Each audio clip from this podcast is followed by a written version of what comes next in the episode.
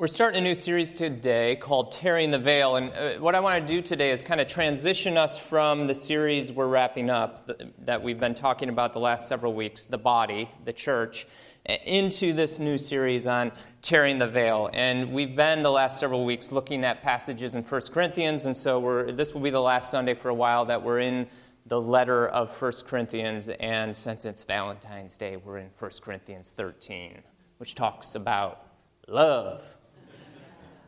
Interestingly, this passage is often read at weddings, but this was not written to a married couple. This was written to a church, a community of believers in the first century, in Corinth, in the midst of the Roman Empire, and Paul is instructing them, this is the way of love. And it has a lot less to do with emotions and affections as it does to do with a choice. Living in such a way that we love each other well. The church loving each other well. The church loving the world well. And so I want to lead us up to this point in 1 Corinthians 13 by kind of reviewing a little bit of where we've been, because this entire letter is building to this point where Paul says, now this is the most excellent way. This is the best possible way to live. It's the way of love. It's allowing the love of Jesus to flow through you. So one of the things we talked about last week, if I can have the next slide, was this debate about meat sacrificed to idols. And Paul says, now about food sacrificed to idols, we know that we all possess knowledge, but knowledge puffs up while love builds up. So he's preparing them for this beautiful writing he will have about love by saying, hey, these arguments you're having about who's right, who's wrong, not the issue. Let the argument die, because love is the best possible way to live. And we talked last week about how we can be wrong in the way we are right. We're so addicted to being right, that we're often wrong in the way we are right. And so Paul goes on to talk about this debate about meat sacrificed to idols and whether you can eat it or not and what's going on with that. And he builds to this point in the next slide, 1 Corinthians 10, he says, there's this saying in Corinth, I have the right to do anything, you say. But not everything is beneficial. I have the right to do anything, but not everything is constructive. No one should seek their own good, but the good of others.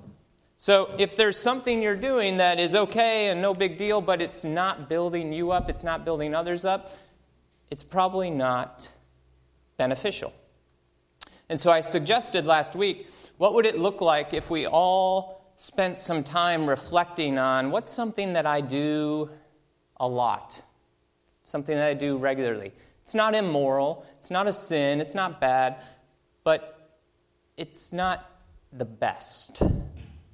It's not the best thing in my life. It is distracting me in my relationship with God and in my relationship with others. What is something that's permissible, but not necessarily beneficial? And I suggest that maybe for many of us it might have something to do with a screen in our lives. And as I was thinking about this more this past week, I was thinking, if we all reflected on that individually, what if we also reflected on it with others in our lives? What if we asked the people closest to us, what do you see in my life? That's fine, it's permissible. It's okay, but you've noticed it actually isn't beneficial. It might be distracting me in my relationship with God and others. About 3-4 weeks before Lent started, Jenna says to me, Matt, I think you should give up coffee for Lent. and I said, no. And she said, well, you should really consider it. I said, okay, I'll consider it. No. And then This past Wednesday, Ash Wednesday, the day Lent begins, I'm in the kitchen and I hand grind my coffee beans every morning. And then I do my special pour-over coffee and I put it in a to-go mug. And I got in the car, and on Wednesday mornings I take my two girls to their school. And Zoya's class starts before Cora's class, so I drop Zoya off. And Cora and I came to Bay Marin, and she starts reading my office. I set my computer up, about to start work, and I'm like, where's my coffee? I can't find it. I knew I had it in the car with me, and I was certain I brought it in to the office with me, but I can't find it. So I start looking in all the obvious places, behind my computer, on the side table. I can't find it. So I go out into the entryway of the student center. I'm like, I probably left it on that table, not there. I'm like, well, maybe I set it. I was carrying Cora's stuff and my stuff, so maybe I set it on the front porch there. I look out there, not there. So I go back to my office, and I'm looking around, can't find it. So I go back out to my car. I search throughout my entire car. I cannot find my coffee. I go back into the office, look again, can't find it. Cora, have you seen my coffee mug? And there's like 3 regular coffee mugs, not to-go mugs. Is that it? Is that it? Is that? No, that's not it. I'm looking for my to-go mug. She's like, I can't find it. So I go back out to my car. I look again, can't find it. I'm like, God stole my coffee mug. This is God's way of saying you should have listened to Jenna. You're supposed to give up coffee for Lent. I can't find my coffee mug. An hour later, Cora and I get in the car. We start driving to her school, pull out of the parking lot, and I hear this rolling sound on my car and down onto my back window, and I look in the rearview mirror, and there is my coffee mug. I had left it on top of my car. And I'm like, God caused my coffee mug to rain down from heaven. I can drink my coffee.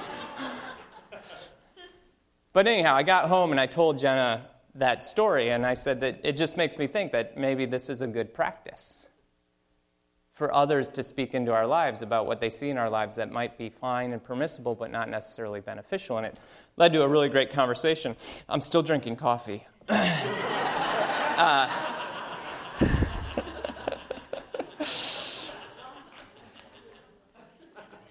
But it's a good practice to have those conversations.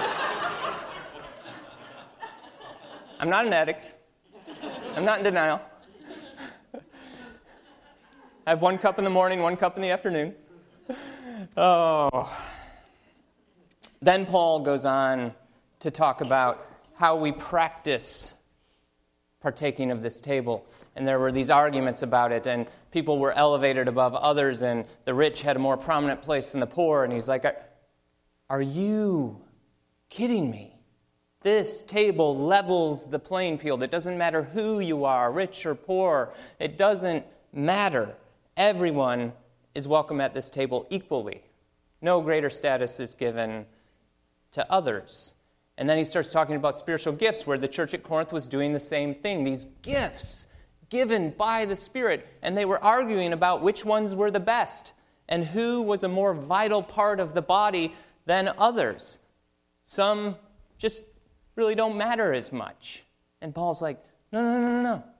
The body is one. Every part matters. Every part is needed and necessary. And these gifts aren't for you to argue about who's better. They are given to you to bless others. They're given to you to benefit everyone.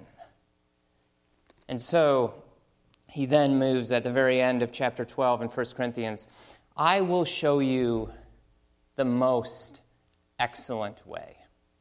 There's all these gifts, and that's great. They're given to you to benefit others. Not yourself, others. But let me show you the most excellent way to live. No matter what gift you have, let me show you the most excellent way to live. He says, if I speak in tongues of men and of angels, but do not have love, I am only a resounding gong or a clanging cymbal. If I have the gift of prophecy and can fathom all mysteries and all knowledge, and if I have a faith that can move mountains but do not have love, I am nothing.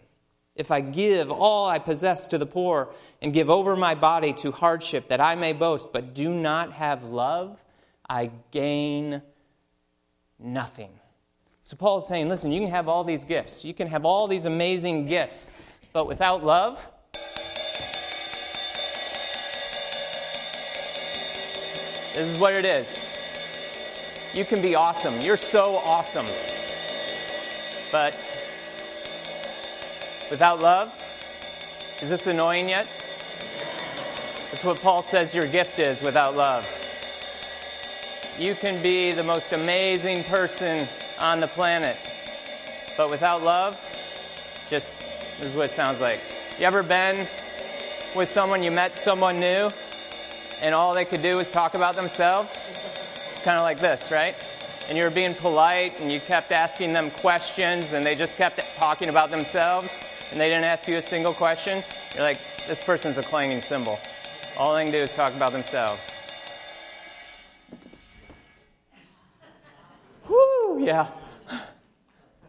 Without love, that's all it is. A clanging cymbal. Paul says love is the best, most excellent way to live. Well, what is love? Glad you asked. Paul tells us. His definition of love begins, love is patient. We could just sit with that for a while, couldn't we? I don't know about you, but I want more patience in my life. When I step back for a moment and watch myself, and the ways I can be impatient with my own children, I long for more patience in my life. I want to be a more patient person. Paul says, this is the first thing he says about love, it's patient. It's patient. When you're sitting in traffic, when someone cuts you off,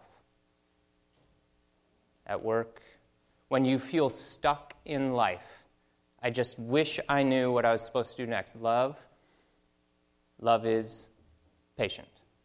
It's the first thing Paul says about love. Love is kind.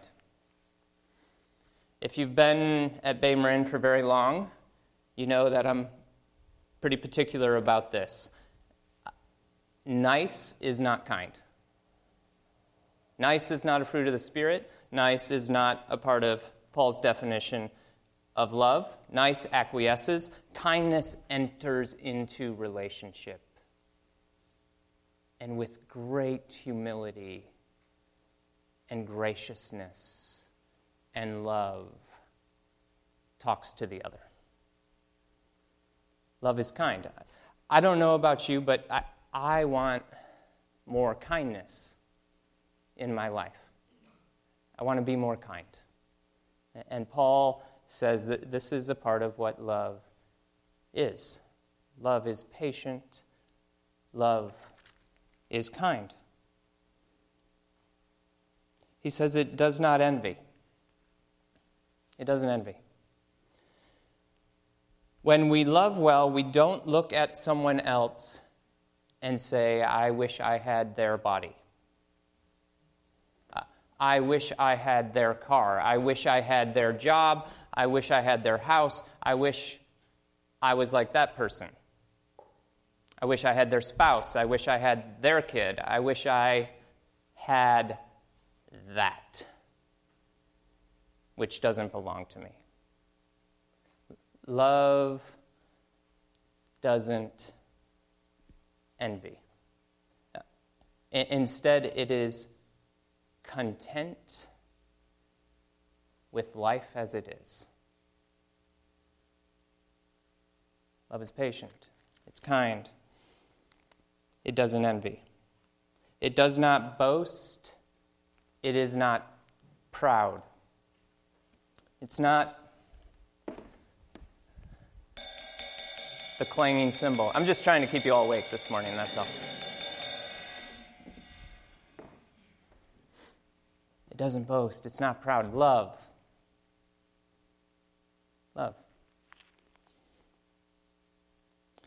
He He says it does not dishonor others. This was a big deal in Corinth. A lot of dishonoring going on. There was a hierarchy. Some people were of lesser value than others. And Paul says, no, it doesn't dishonor anyone. It's not rude. It simply accepts everyone for who they are, accepts their gifts, sees that their gifts are a vital contribution and necessity to the entire body. It's not rude. It doesn't dishonor others. It elevates others. When love sees those who are on the underside of power, love enters in and elevates them and honors them. It is not self-seeking. Love is not something where you just look out for your own interest. It looks out for the interests of others. Is what Paul tells us about love. It doesn't seek just your own good. It looks to the good of others. How can I benefit others? How can I bless others? How can I love others well? It is not easily angered. Now, none of us like to admit that we get easily angered, so let's put it in different terms. Irritable. Are you irritable?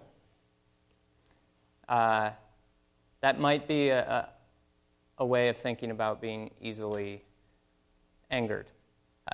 I don't know about you, but I want to be less irritable. Jenna's family was in town a little over a week ago, and there were a couple of birthdays we were celebrating together, and Jenna, her dad owns a balloon shop, and so he always gives balloons.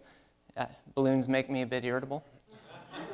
And so before they came, Jenna put up decorations everywhere, balloons everywhere, and down our hallway, right now, it's still there, there's this string going all the way down the hallway with balloons tied to it.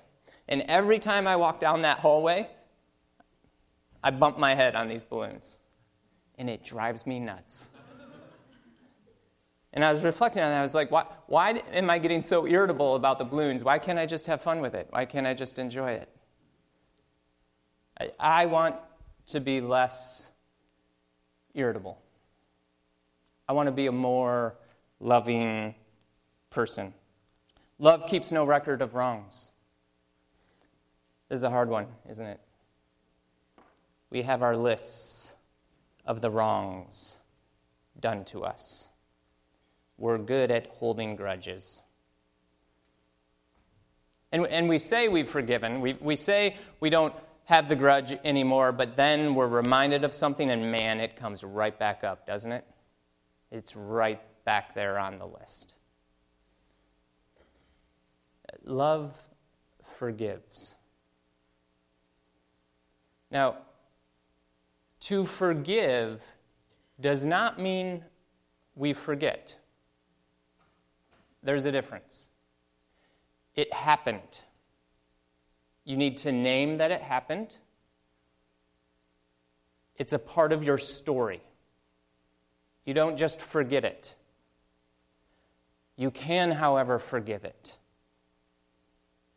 So to forgive is not to forget. To forgive is to say it happened, it was wrong, and yet so much grace and forgiveness has been given to me by God that I can offer grace and forgiveness to this person who wronged me.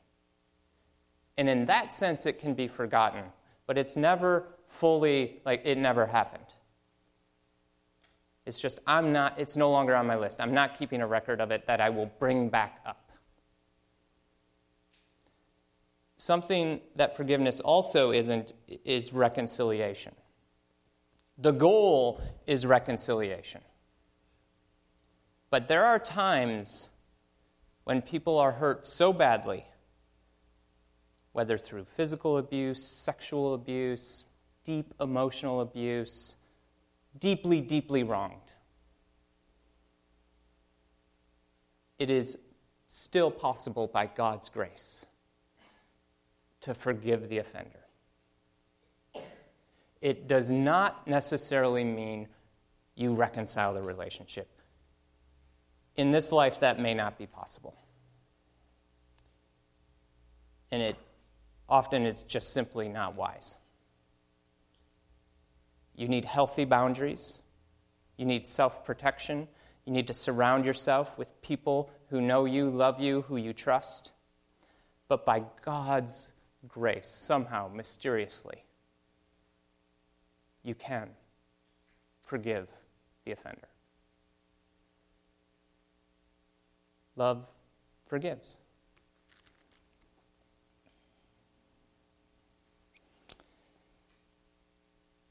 Love does not delight in evil, but rejoices with the truth.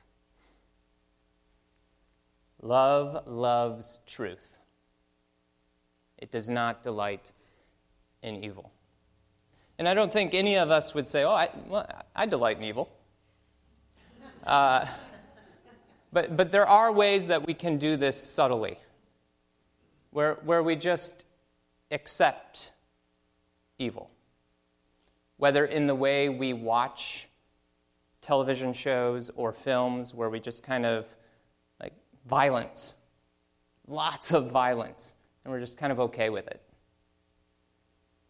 Doesn't mean you shouldn't watch those. It does mean you should think critically about what you do watch. It does mean you should prayerfully engage culture, not just immerse yourself in it.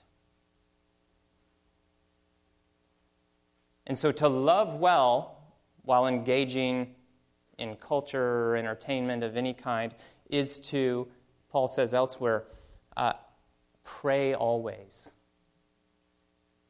How do you pray always? It's having this mindset. Paul also says we have the mind of Christ. So the way we engage culture, the way we think about these things is prayerfully. Prayerful engagement. And then we need to ask ourselves, well, this is permissible, but is it beneficial? Is this building me up? And it's going to be different for different people.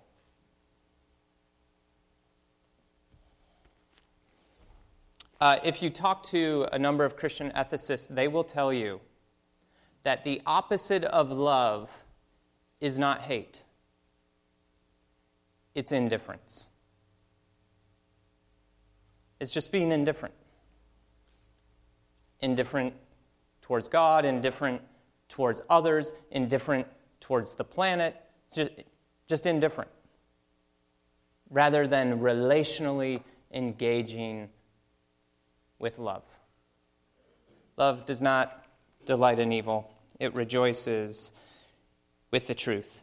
It always protects, always trusts, always hopes, always perseveres.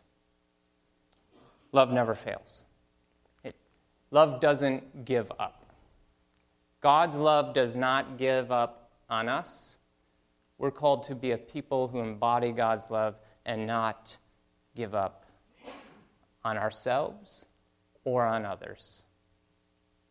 Love perseveres. It doesn't fail. Love hopes. Paul will go on to talk about these three virtues that remain: faith, hope, and love. The greatest is love. Hope is one of those virtues. Cynicism is the enemy of hope. We live in a culture that is very cynical. I don't know about you, but I want to be a person of more hope. I want to have less cynicism in my life. I half joke that I'm a recovering cynic, but it's true. I'm a recovering cynic. I don't want to live with cynicism in my life. I want to live with great hope. Because we are a people of the resurrection. And we serve a God who became human, lived among us, died a violent and brutal death, but conquered death and rose again. And because Christ has conquered death in a resurrected body. We too have great hope of a future resurrection when Christ returns. The great missiologist Leslie Newbigin, he was a missionary to India. He was once asked, "Leslie, are you an optimist or a pessimist?" And Leslie Newbigin looked at the interviewer and he said, "I'm neither an optimist nor a pessimist. I believe in the resurrection. I believe in hope.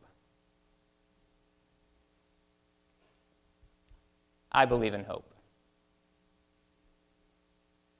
Hope is something that gets us up in the morning and believes that we can make it another day. By God's grace, living in and through us, that we can be a people of hope and we can live with great hope. Where there are prophecies, they will cease. And so Paul begins 1 Corinthians 13 by talking about gifts and how they're meaningless apart from love. Love is the best way, he says. It's the most excellent way. And here he returns to the gifts. And he says, this is why love is the best way. Because these gifts that you have, many of them, they're not going to extend into the next life. They'll just simply not be necessary any longer.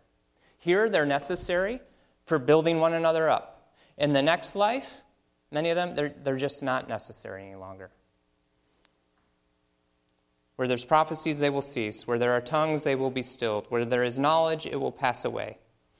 For we know in part, and we prophesy in part. But when completeness comes, what is in part disappears. When I was a child, I talked like a child, I thought like a child, I reasoned like a child. When I became a man, I put the ways of childhood behind me. Paul here, he's inviting the Corinthians to grow up. We too are invited to grow up, to mature in our faith, in the way of love. For now we see only a pale reflection as in a mirror. Then we shall see face to face. Now I know in part, then I shall know fully, even as I am fully known. And now these three remain: faith, hope, and love. But the greatest of these is love. Paul is saying, you know, it might be a good idea to practice love well now, because it is going to remain in the next life. It will remain. It will move on into the future where God's love fills us more and more and more, and we can only begin to see it now. But in the future, it'll be more than we could ever imagine. Preparing for today, I was thinking about now we see a reflection is in a mirror, and thinking about how a mirror, it shows us the opposite of ourselves.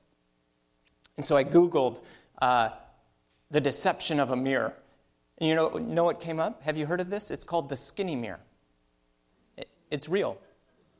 A number of women's clothing shops are now have them up so that when you try on a dress, you look skinnier. And you can buy it. You can have it in your home. I was like, you got to be kidding me. Like, mirrors deceive, and this mirror really deceives. Love doesn't deceive. And we're invited to love well here, because it will last forever. I just want to play as many instruments for you as possible this morning. So, how's that feel? So there's this story. Many believe it's a myth, but the story that Wolfgang Amadeus Mozart would come home late at night. And when he got home, His father, Leopold, who was also a musician, Wolfgang would play a scale, but not the last note, and he'd go to bed. And Leopold was so frustrated by this. He would wake up, and then he couldn't go to sleep because the scale hadn't been finished. And he'd have to get up out of bed, run downstairs, and hit the last note. And then he could go to sleep. Love is like playing a scale. The music of love, it's not a duty. It's our destiny. It's what we're called to. We're called to play the scale of love, but knowing that the last note is always, there's always more. There's always more love. And God's love is far greater than we could ever imagine. And it will carry on into the future. As we enter into this journey, this series of tearing the veil, here's the idea behind it. When God created humans, there was no barrier. There's no barrier between God and humans. God walked with Adam and Eve in the cool of the day. It was just beyond what we could imagine that someday we will get to experience. There's no barrier. There is no veil between us and God. But then humans chose autonomy from God. They chose to rebel against God. They said, this story you're writing, my part in it, it's not good enough. I want a better story. And then immediately realized, oops, I think we were wrong. And they put veils up. Theirs were fig leaves. They hid behind fig leaves. They were hiding. And ever since then, we've been hiding in some capacity or another. Hiding from God, hiding from others. We put these veils up because we don't want people to truly see who we are. There's this veil in the temple separating God from people, but Jesus came to tear the veil. Jesus came to destroy the veil, and the veil in the temple split. But we keep putting it back up. And so this Lent, we want to explore, what does it look like to let that veil stay torn? And so this morning when we come and partake of the bread and the cup, I'll give you one of these and maybe put it somewhere at your house. And throughout Lent, I would invite you to write things on it that separate you from God.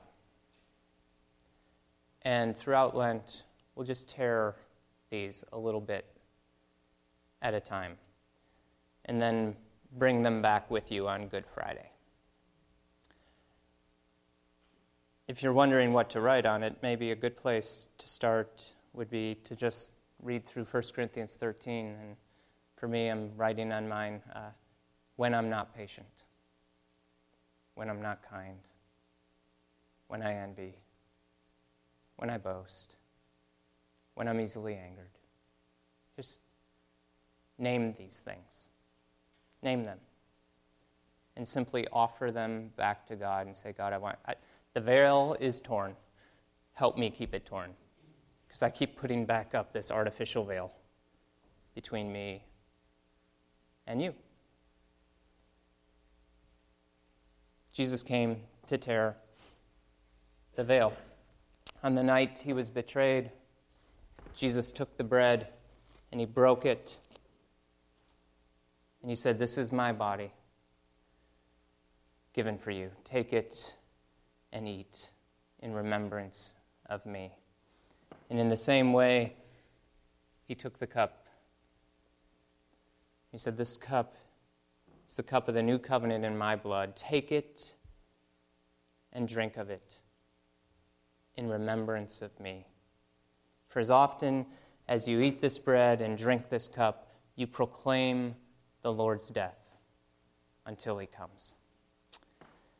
God, we thank you. We thank you for this beautiful portion of Scripture that talks about what true love is. And God, we know that you never want us to live out of guilt or shame. We should not explore these areas of our life where we fall short just to feel guilty about them, but rather to be spurred on to love. And God, we know that we desperately need you to fill us with your love. We are not capable in and of ourselves to forgive well, to be patient well, to be kind well. God, allow your Spirit to flow through us in such beautiful ways that we become the loving people you created us to be, that we will live into this most excellent way. In the name of Jesus, we pray. Amen.